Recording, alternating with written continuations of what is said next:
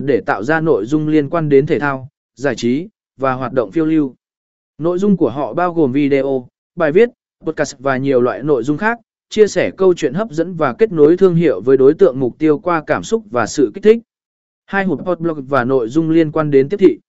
Hộp đã xây dựng một trang web với hàng ngàn bài viết blog, sách điện tử, video và các tài liệu tải về về tiếp thị và salet. Chiến lược content marketing của Hộp đã giúp họ xây dựng một cộng đồng lớn, tạo uy tín,